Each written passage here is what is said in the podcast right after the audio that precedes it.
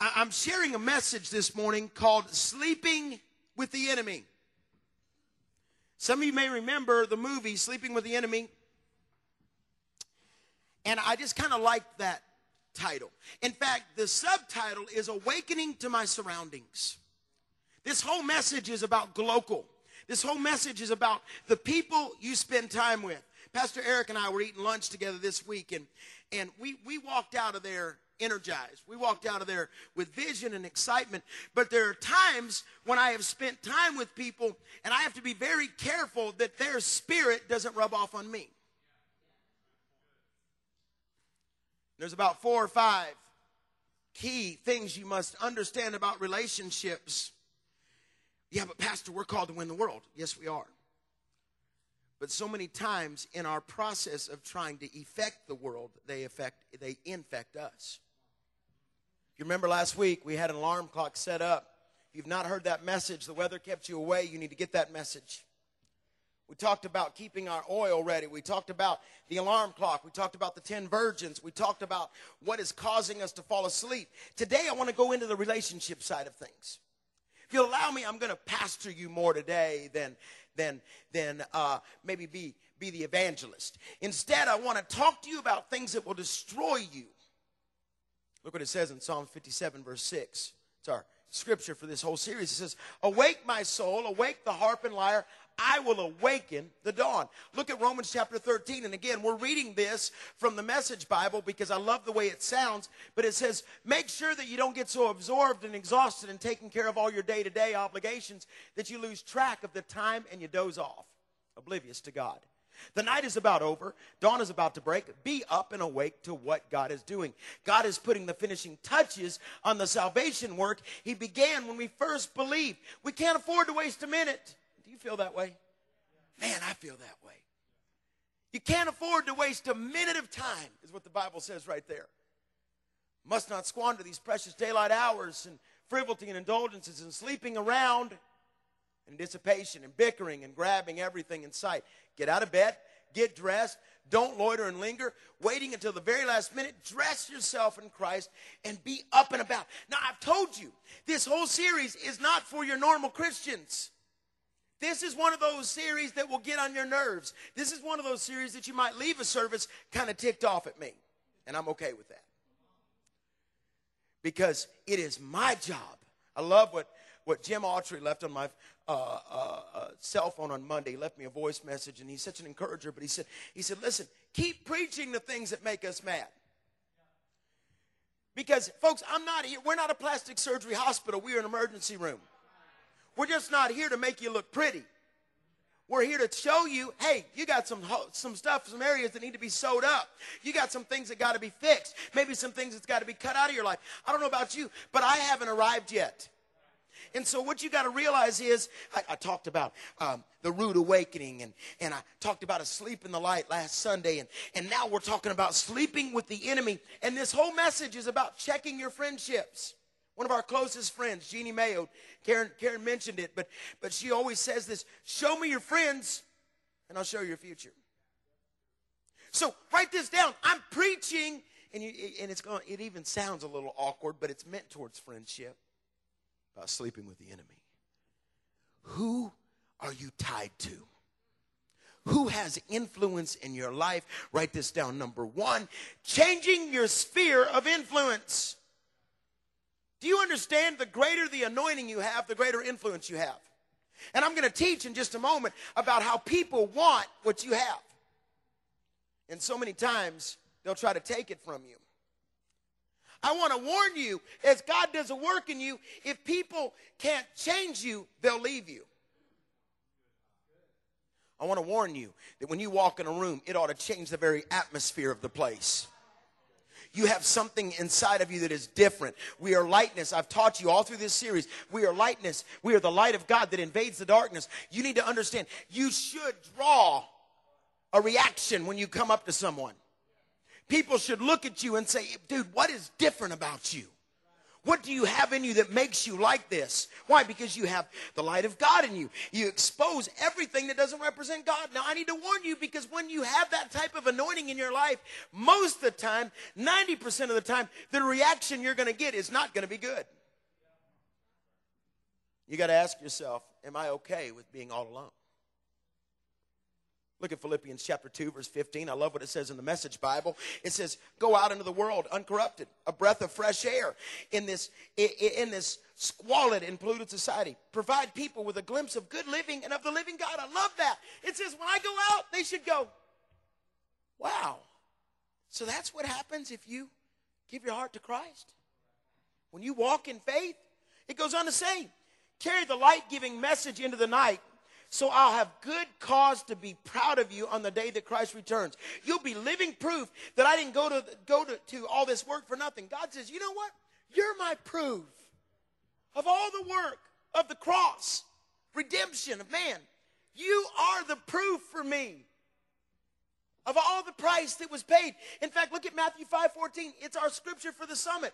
It says, You're a light of the world, a city on a hill that cannot be hidden. That's the scripture God gave us when we started the summit. And what you've got to understand is, as I begin to move into this, look at Ephesians chapter 4, verse 25. Therefore, each one of you, you know what? Put off the falsehood. Speak truthfully to his neighbor, for we are all members of one body. In your anger, do not sin. Do not, do not let the sun go down while you're still angry. And do not give the devil a foothold. It says I'm supposed to be different. God says, I have vision for you. I have favor for you. I've got promises for you. I've got power for you. We talked about that last week, keeping the lamp lit. Why? Because the enemy, what you got to understand, the devil doesn't take the day off. His wickedness is increasing. He doesn't take a vacation. He's a terrorist. His goal is to take you out. He waits till you let your guard down. And this message is to remind you of who you are in Christ. A couple years ago, I shared a message called What's Your Sign? What do you represent? What is the t-shirt that you wear when you walk into the room? Look at First Peter chapter 5. It talks about, and again, I went to the amplified version on this one because it says be sober, be diligent in the NIV, but watch what it says in the amplified. Be well balanced, temperate, sober of mind, be vigilant, cautious at all times, for that enemy of yours, the devil. Listen, the person that sits next to you in the cubicle at work is not your enemy. Your spouse is not your enemy. The problem is, if the devil can get you to look at people and not at him, he's won. What does it go on to say? Be vigilant, cautious at all times, for that enemy, here's the devil, roams around like a roaring lion in fierce hunger, seeking someone to seize upon and devour. Withstand him. Be firm in your faith against his onset, rooted, established, strong, immovable, and determined, knowing that the same identical sufferings are appointed to your brotherhood, the whole body of Christ throughout the world. You know what it says right there? It says, when, on some mornings when I'm going through something, there's a guy sitting in Colorado Springs going through the same thing. There's a guy sitting in Portland, Oregon doing the same thing. In Seattle, Washington going through the same thing. In Houston, Texas going through the same things. In Boston, Massachusetts. Uh, in Nigeria. Are you with me? So in the Ukraine. Are you with me so far? In, in, in former Soviet Union. And do you understand? God says you need to hold on because if you're being attacked, you're a part of a pretty cool fellowship of the unashamed. Give God a praise offering. Amen. Smith Wigglesworth, who's one of my favorite people, you, I'm reminded of, and in fact, I'm going to, to speak this summer at a church in San Francisco where he preached one time, and he, he literally walked into the funeral of a good friend who had been dead for three days, walks over to the casket in the middle of the funeral, pulls the man out of the casket, slams him up against the wall, and says, In the name of Jesus, live. The guy fell back down on the ground. How many of you know somebody probably had already called the police? Walks back over, gets ticked off. Smith Wigglesworth, the great healing uh, evangelist, leans over, picks him up, slams him against the wall. And Smith was a big man. He was a, he was a, he was a plumber. Says, in the name of Jesus, live. Guy falls back down. Smith turns around, disgusted, looks at him again. And as he's walking towards him, said, I said in the name of Jesus, you have no power, death. In the name of Jesus, picks him up, slam against him against the wall, and says, Live. And the guy opened his eyes and said, Who's dead? True story. See, I'm talking about walking in that kind of authority. It's, it's Dwayne Smith. Dwayne went to the doctor this week, glaucoma, pressure built up behind his eyes. They did tests. What happened, Dwayne? Just say it out loud. It's all gone, right? He'd been fasting for a miracle. See, folks, I'm talking about living that kind of mindset. Living a mindset that, man, I changed my atmosphere. Atmosphere is not changing me. When I walk into a room, something should be different. But now let me just show you how that works. Look at 1 Samuel 16, verse 13. This is the story of David. So Bible says, so Samuel took the horn of oil and anointed him in the presence of his brothers. And from that day on, the Spirit of the Lord came upon David in power. Samuel then went, then went to Ramah. Now the Spirit of the Lord had departed from Saul. An evil spirit from the Lord. Everybody say evil spirit from God what the Bible says. An evil spirit from the Lord tormented him, talking about Saul. Saul's attendants came to him. See, an evil spirit from God is tormenting you. Let our Lord command his servants here to search for someone who can play the harp. He'll play when the evil spirit from God comes upon you, and you'll feel better. So Saul said to his attendants, Find someone who plays well and bring him to me. One of the servants answered, I have seen a son of Jesse of Bethlehem who knows how to play the harp. He is a brave man and a warrior. He speaks well and is fine looking. And the Lord is with him. Verse 19. Then Saul sent his messengers to Jesse and said, Send me your David, your son David, who is with the sheep. So Jesse took a donkey loaded with bread, a skin of wine, and a young goat, and sent them with his son David to Saul. Verse 21. David came to Saul and entered his service. Saul liked him very much and David became one of his armor bearers. Then Saul sent word to Jesse, saying, Allow David to remain in my service, for I am pleased with him. Everybody wants what you have. Number two, an evil spirit from God. Write that down. Because there's a lot of confusing statements in the Bible. Look at verse 23 again of 1 Samuel 16. Whenever the Spirit from God came upon Saul, David would take his harp and he would play. Then relief would come to Saul. He'd feel better and the evil spirit would leave him. Listen to me. There are so many confusing statements in the Bible, but this kind of messes with me. An evil spirit from God. Over and over, it says an evil spirit from God. How could this be? This is mind boggling. When you begin to understand how awesome and how holy God is, how, how incredible God is, and that God could produce an evil spirit? Surely the Bible's messed up.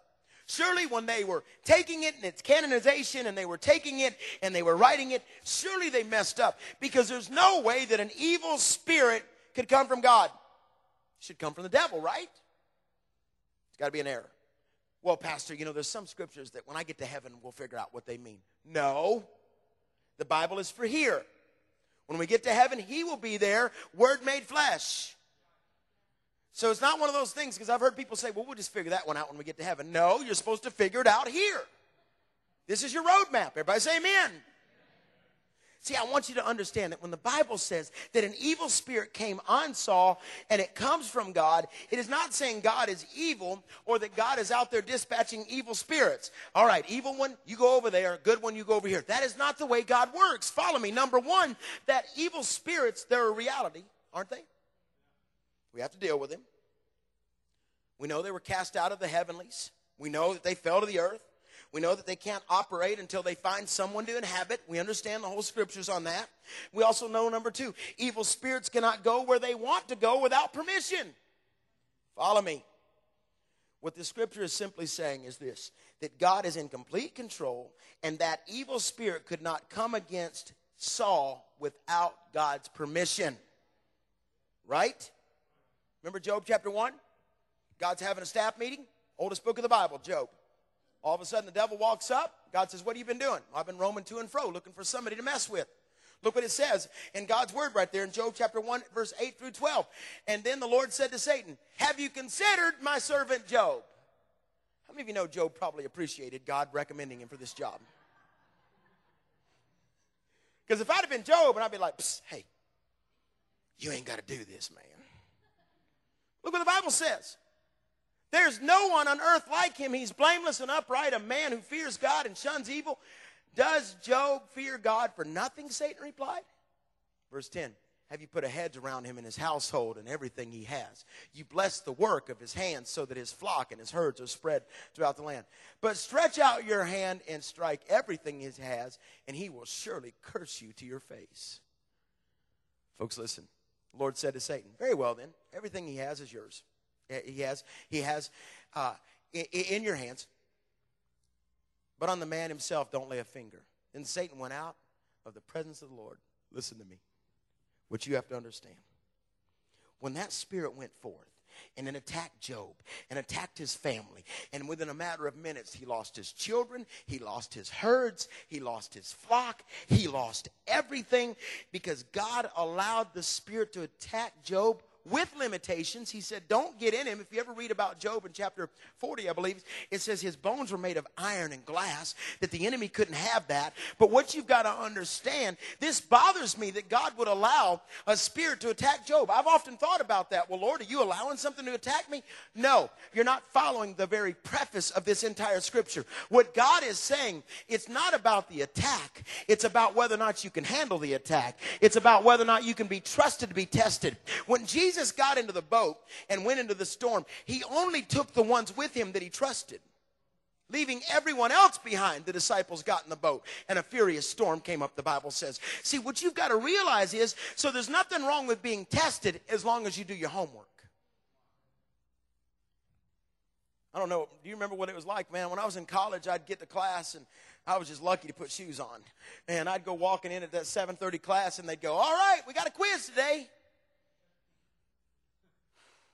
I'd look around the room. Usually everybody else had their pen and paper ready, and I'm like, did I just miss this? Have I been living in some alternate universe? Folks, here's what you got to understand. What God is saying is, I allow the attack to come against you because I trust you but it's going to be your job to do the little things to prepare your life to handle the attacks. When that same evil spirit came against, when it came against Job, Job made it.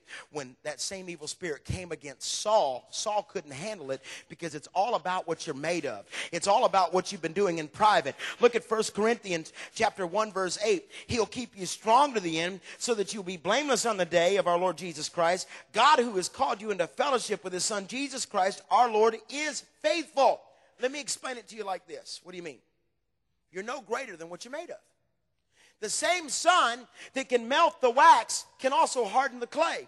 It really just depends on what you're made of. So when that devil spirit came against Saul, because Saul had some things in his life, because Saul had the wrong spirit in him, because he was grievous and angry towards God, because he was seeking out the wrong answers, because he was full of pride. When that spirit came, he couldn't fight it. So they had to send for somebody else. What do you mean? Folks, some of you need to cut the cord. If every time all hell breaks loose in your life, you have to call me or you have to call somebody else, something is wrong. Uh oh, here we go. This is that angry part I talked to you about earlier. This is that email part.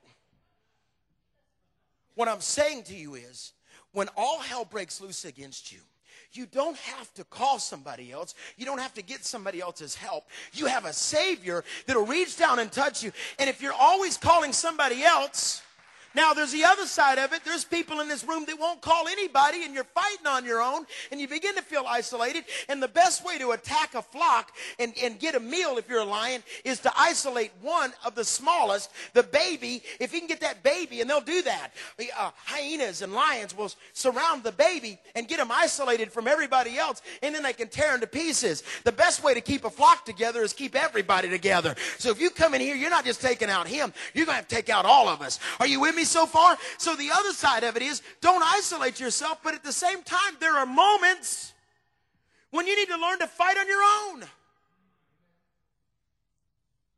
Not have to call somebody all the time. Where you begin to say, okay, you know what? I'm tired of this getting me every time. Why? But you have to be careful of this. Write this down, number three renting space from the devil. What do you mean, Pastor? I'm preaching about sleeping with the enemy. Watch what happens to David.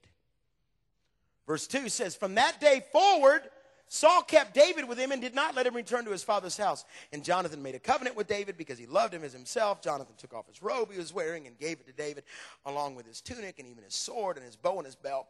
Whatever Saul sent him to do, David did it so successfully that Saul gave him a high rank in the army. This pleased all the people and Saul's officers as well.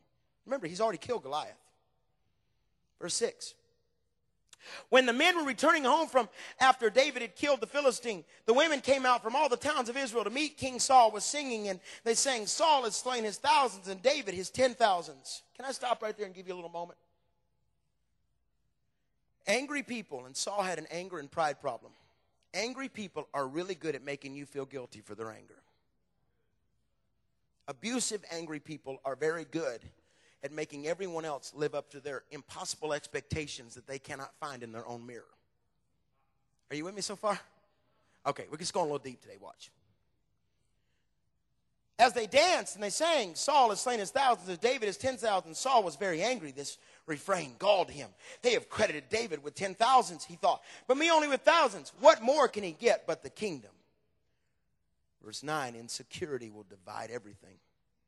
And from that time on, time on, Saul kept a jealous eye on David. The next day, an evil spirit from God came forcefully upon Saul. He was prophesying in his house while David was playing the harp as he usually did. Saul had a spear in his hand, and he hurled it. He hurled it, saying to himself, I'll pin David to the wall. But David eluded him twice. Follow me. They go get David. They bring him out of the field. He's already a champion. He's already chopped the head of Goliath off. All of a sudden, they go get him, they bring him into the house. He's anointed to be king. Saul just doesn't know it. He's a worshiper. He invades the darkness of a very of a king that God already dismissed back in chapter 13 and said, I'm done with you. So here we are five chapters later, and God's done with Saul. David is moving into the house because they go get him, and because he's so pleased, Saul's so pleased with David's harp playing ability that all of a sudden he says, Move from your father's home into my house. David used to visit Saul and play his harp and run the demons away because David had purity in him.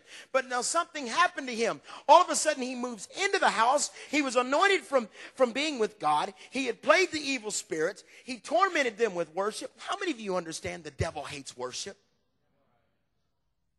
Why? Because authority comes with worship. We know that the devil was in charge of worship in heaven. Read Ezekiel 28. He was made of precious stones. We know that when we get to heaven in Revelation 21, the very stones that adorned the devil, the head worship leader, who was full of pride, we will get to walk on when we get to heaven. That's what the streets of heaven are made of. In other words, God says you're going to walk on the devil. But the devil hates worshipers because they took his place. He used to be in charge of worship. Everybody still with me, right? So when David began to worship God, he didn't have a title. He didn't have a robe. All God ever gave him was natural abilities. He killed a giant with a rag and a rock. But when you're a worshiper, God makes things happen for you that don't happen for other people. When you're a worshiper, God opens doors that others would never have opened. You know why you worship? Listen. You may not even know why sometimes you wake up with a song in your heart. You're walking through the house and you have no idea. I can't quit singing that song. When I speak your name, mountains move. You're singing it, and all day long, and you're like, man, that song is just stuck in my head. And you don't even understand. God's got you singing it because of what is waiting to attack you. Are you still with me so far? You don't understand. When you begin to worship, the enemy runs for cover. You don't understand. They're being tormented. You're walking through the house. You like singing, you know, ladies, you're cleaning the house and you're singing this song. And it's, it's cleaning day. And to keep from backsliding it the way your children leave their bedroom, you're singing. And so, and your husband. And so you're walking through the house and you're cleaning. And you don't understand that when you're walking into that teenager's bedroom with that song in your heart, demons are diving out windows. Seductive, lust spirits that are trying to attack that boy or girl's mind are diving. Because when you walk in, you're carrying the light. Are you with me so far? God likes worshipers. I've often said this the melody of the righteous torments the creatures of darkness. What did John chapter 4 say? He's coming back for those who worship me in spirit and truth. So here's David. The demons would hear him, and because where the Spirit of the Lord is, there's liberty. As the praises go up, the glory comes down. The anointing breaks the yoke of bondage. I will bless the Lord at all times. See, folks, here's what you got to understand. Some of you love to fight the devil. Can I give you a word? Don't box with the devil. The best thing you could ever do is just throw your hands up and worship. Because that's the only way you're going to beat him. So here's David. He'd come in and start playing, and the demons would have to flee. When's the last time you worshiped so hard your problem had to leave? When's the last time you got so lost in his presence? David didn't have the sword or the or the, the, the all the armor. All he had was a rag and a rock. He was just a worshiper. Write this down. Man, give me some of that anointing. You like the way I wrote that? Give me some of that anointing. I didn't put anointing. I put anointing. Because I have had people say that to me. Man, just hey, just just lay hands on me. Give me some of that anointing. But you have to understand. Follow me for a second. I'm talking to some people that God wants to use. When he killed the giant Saul, or excuse me, when he killed the giant, Saul said, Who is he? They said, That's Jesse's boy. Saul said, Go get him and let him come and live with me. And from that day forward, Saul let him go home no more. Look at 1 Samuel 18 2. It says, From that day, Saul kept David with him and did not let him return to his father's house. Look at verse 10. Something happened between verse 2 and between verse 10 because it goes on to say that Saul tried to kill him. You're not following what I'm saying because some of you don't understand relationships. Just because you're called to influence the world does not mean you're called to move in with the world. Here's David. He's anointed. He's got God's touch on him. He's going to lead Israel. He would be anointed king three times, not just of Judah, but of Israel. God would raise him up. He would be great. But something happened to him when he moved into the house. He began to sleep with the enemy. You need to understand sleep represents weariness and tiredness and getting rest and getting comfortable. Enemy represents danger. The reason why I call this message sleeping with the enemy is because there's something wrong when you have to be on guard in the very place you should be able to rest. It's frightening when the tiredness of life so comes on you, the weariness, that you suddenly lose guard of humanism and lose guard of a mentality of paganism or of obedience in God's standards because you're weary and you just don't want to make waves. Can I encourage you on this? You are called to change your atmosphere, not join it. Something happened. He was an awesome warrior. He used to run the demons off. He used to play his harp and the demons would leave. What happened? Same boy, same anointing, same giant killer, same mantle. Now all of a sudden, he sits down to, well, there's those demons again. There's Saul foaming at the mouth. He's just, you know, doing his thing. And David goes, give me my harp. Come on. Psycho man's going nuts over here. Starts playing his harp. Saul didn't change. What do you mean?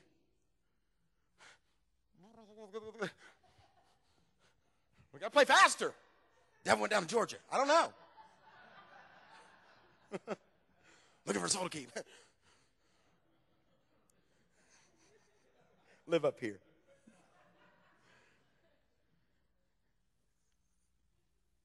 And Saul picks up a spear and tries to kill him. David's number one problem wasn't that, that he had moved in with the enemy. David was looking for the wrong father figures. That's another whole message. David's playing, and all of a sudden the Spirit comes by him. He's like, I, better play faster. The Spirit comes by him again. What happened to him? Same anointing, but he lost authority when he moved into the house. God never told him to move into the house.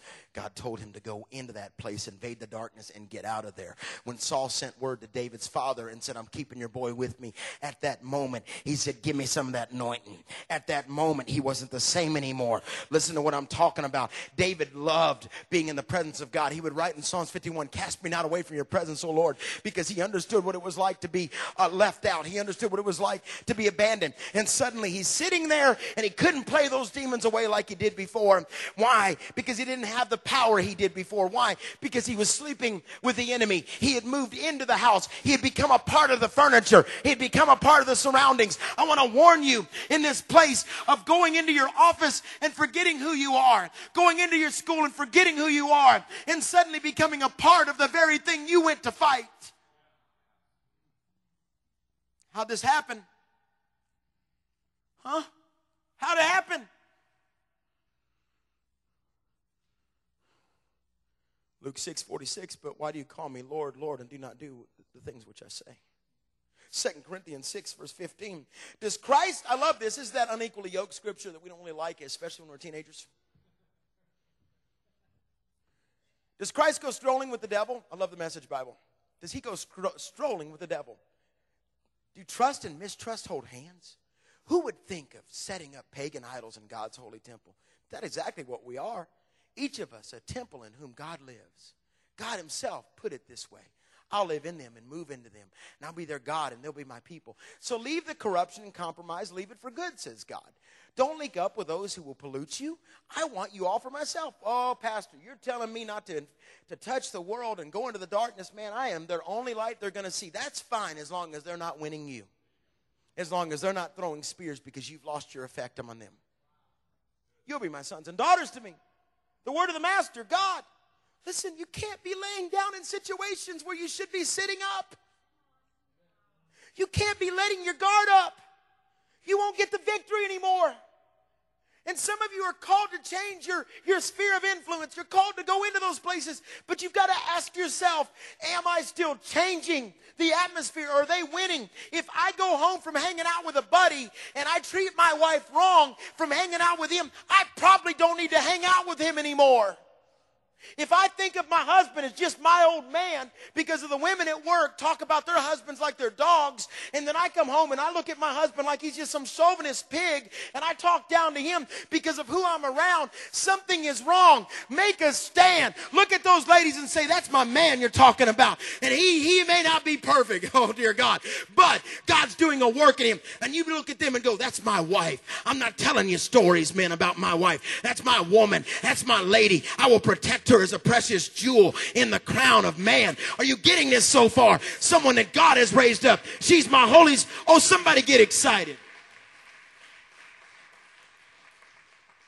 I think we grow up and we still lie to our parents. I, I can go to the party. They're not going to win. Come on, mom and dad. God says, Are you being careful? Matthew, I got to hurry. Matthew 25, 26. But while everyone was sleeping, preached it to you last week. The enemy came and sowed stuff in your field. What's the Bible say? Wake up. Galatians uh, uh, 6, 12. Brothers, if someone is caught in sin, you who are spiritual should restore him gently. But watch yourself, or you may be tempted. The Bible says, be careful who you're pouring your life into. Bible says, watch out, they'll change you. I think some of us are really good at being chameleons. You know those lizards? We just kind of fit in. 1 Corinthians 15 33, don't be misled. Bad company corrupts good character. Come back to your senses as you, as you ought and stop sinning. Well, Pastor, this sounds like we're not to love the world. I preach every week about loving the world. But it doesn't mean I'm going to start hanging out. It doesn't mean I got to go sit at a bar and get drunk with somebody to influence them. I'm called to be different, whether I like it or not, and that is a heavy burden for all of us. But be careful. Be careful who you lay down with. Be careful when you get tired. Be careful where you get a sleeping spirit. Don't go to sleep or get tired where the devil is fighting you. He's going to take you out. What do you mean? James 4 7 says, Submit to God, resist the devil, and he'll flee from you. What do you mean, Pastor? The devil can't plant his seed when you're asleep, when you're when you're awake. You're watching for him. I'll get ready to close. Guard against the Samson syndrome. What do you mean? Lying in the lap of compromise will make you sleepy. Remember Samson? The judge. God raised him up.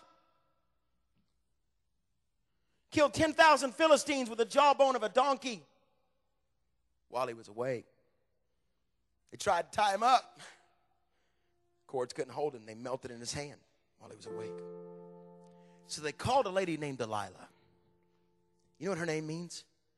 Languish, loiter, temptress. Here's this great judge that was going to set all of Israel free. But he became imprisoned. Verse 16, verse 6. So, so, so Delilah, how many of you know Samson was a he man with a she man problem?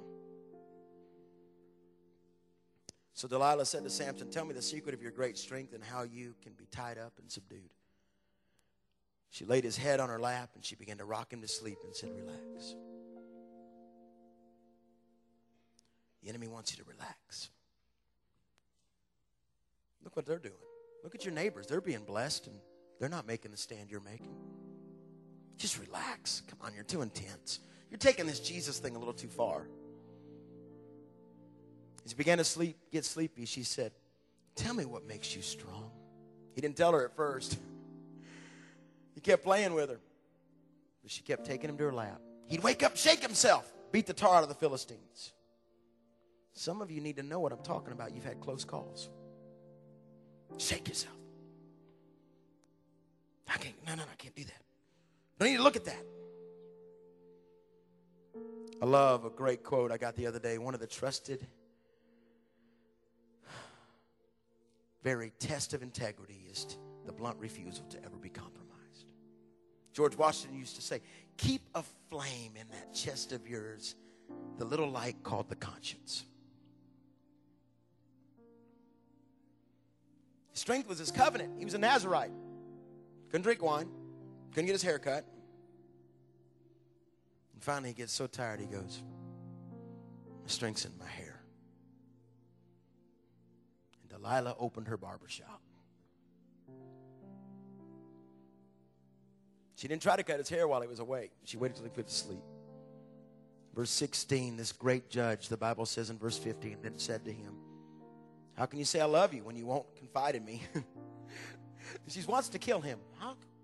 Isn't this cool? I want to kill you, but you, you don't really love me. This third time you've made a fool of me and haven't told me the secret of your great strength. The boy's stupid. With such nagging, she prodded him day after day until he was tired to death. And she told, then he told her everything. No razor has ever been used on my head, he said, because I've been a Nazarite set apart by God since birth. My head was shaved, my strength would leave me. I'd become as weak as any other man. When Delilah saw that he had told her everything, she sent word to the rulers of the Philistines, Come back once more. He's told me everything. So the rulers of the Philistines returned with silver in their hands, having put him to sleep on her lap. She called a man to shave off the seven braids of his hair, so began to subdue him and his strength left him. There's scripture in there that says, and he knew not that God's spirit had departed. Stand up. Stand up. I don't know if this word made sense this morning. Okay, we can't get it here, Pastor. Are you telling me not to have friends with the world?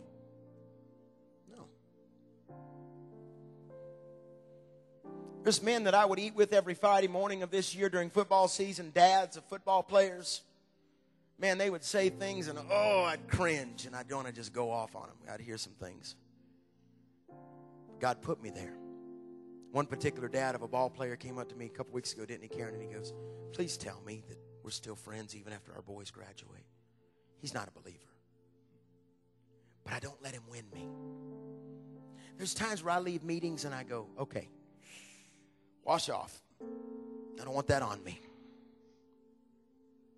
Dealing with the city, when we were looking at that other building, man, I'd come out of meetings and I'd just go, okay, wash off, Pat. Don't take on that stuff. See, some of you have never been taught how to choose your friends. There's difference in acquaintances and friends. When I begin to see someone influencing my life the wrong way, or I see that I've come home and and, and, and, and Karen has confronted me over the years. She'll go, You know what? You don't need to hang out with him because you're becoming like him. And I'm like, Wow. Boy, that hurts, but she'd be right. See, some of you need to learn how to choose your friends. Let me give you 10 ways. Choose friends that breathe, that breathe life into your spirit. What does Proverbs 17 17 say? It says, Friends love through all kinds of weather brother's born for adversity. I talked to my brother a few minutes ago. Outside the door, we talked to each other on Sunday morning and just talking about what God was going to do today in our lives. So, number two, right? You know, just remember it. Choose friends that honor your boundaries. Number three, choose friends that understand you have a destiny. Number four, choose friends that dream for your future. We've walked this through this the last couple weeks with our son because all his buddies are going to play ball at different schools. They want to do it together. And I'm like, son, you got to choose your own future. Now, number five, choose friends that refuse to harm you. What did Jesus say? He said, I don't call you servant, I call you friend. Choose friends that push you towards God. Choose friends that will confront you. Proverbs 27 17. As iron sharpens iron, so one man sharpens another. That's why we call our, our men's ministry Iron Man. I want guys in my life that'll confront me. I sat on the phone two days ago with Glen Berteau for two hours. Two hours in my driveway while Karen was cleaning the house. We don't need to go there. We already dealt with that. But my friend was able to confront some things in my life, help me walk through some things. Keith was able to pull some things out of me. Choose friends that will encourage you. Choose friends that don't wear you out or exhaust you. Ecclesiastes 4, 9, and 10, two are better than one because they have a, a good return for their work. If one falls down, help him up. Pity the guy that nobody helps up. The number 10, choose friends that are secure in Christ. Now, why, why did I teach on this today? Because God spoke to me at the beginning of this week and said, Son, there's people that I have been wanting to use, and every time I get ready to use them, they have friendships in their life that are shipwrecking their destiny. I'm not talking about you go to work tomorrow and go, I ain't, no, no, we ain't talking no more. No, hey, you're going to hell. No. No. But you need to maybe put, put up a little barrier there. Say, hey, you know what? I'm here for you. Let's reach over the fence. It's tool time. Okay? Let's reach over the fence. Because you're getting a little too much property action going on here. And I got to get my authority and my fire back. I got to protect. I got to awaken. The alarm's going to go off. I got to awaken my life to what God has for me. I can tell you that I know what it's like to bury a.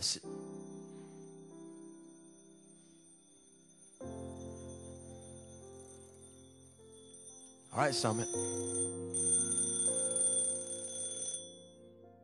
Raise your hands and cry out to God. Lift your hands and cry out to God. Lift your hands and cry out to God. The alarm is going off. God is calling people to separate themselves. He says, I'm coming with a sword to separate. Preached on it last week. He's going to separate the wheat from the tares. With your hands raised across this house, if you say, you know what, I've got a man, I got a man, I got a. Ch- I'm, I'm letting people influence my anointing. I'm let, letting people change my anointing. I'm letting people. Doesn't mean I abandon the world, but I cannot be like the world anymore. With your hands raised, would you begin to cry out to God and say this out loud, Jesus?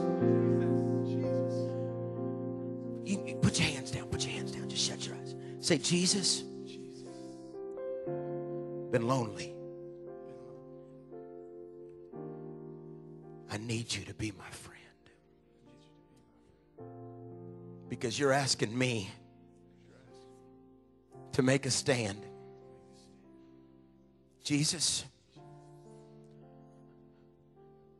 this is going to be hard. Now look at me for a second. The Bible says that he is a friend that sticks closer than a brother. The Bible tells me that he'll never, Hebrews says, Randy, he says he'll never leave me nor forsake me. The greatest times I've grown is when I've drawn a line in the sand with people, isn't it? And you and I have separated ourselves from people. We've grown more in our marriage.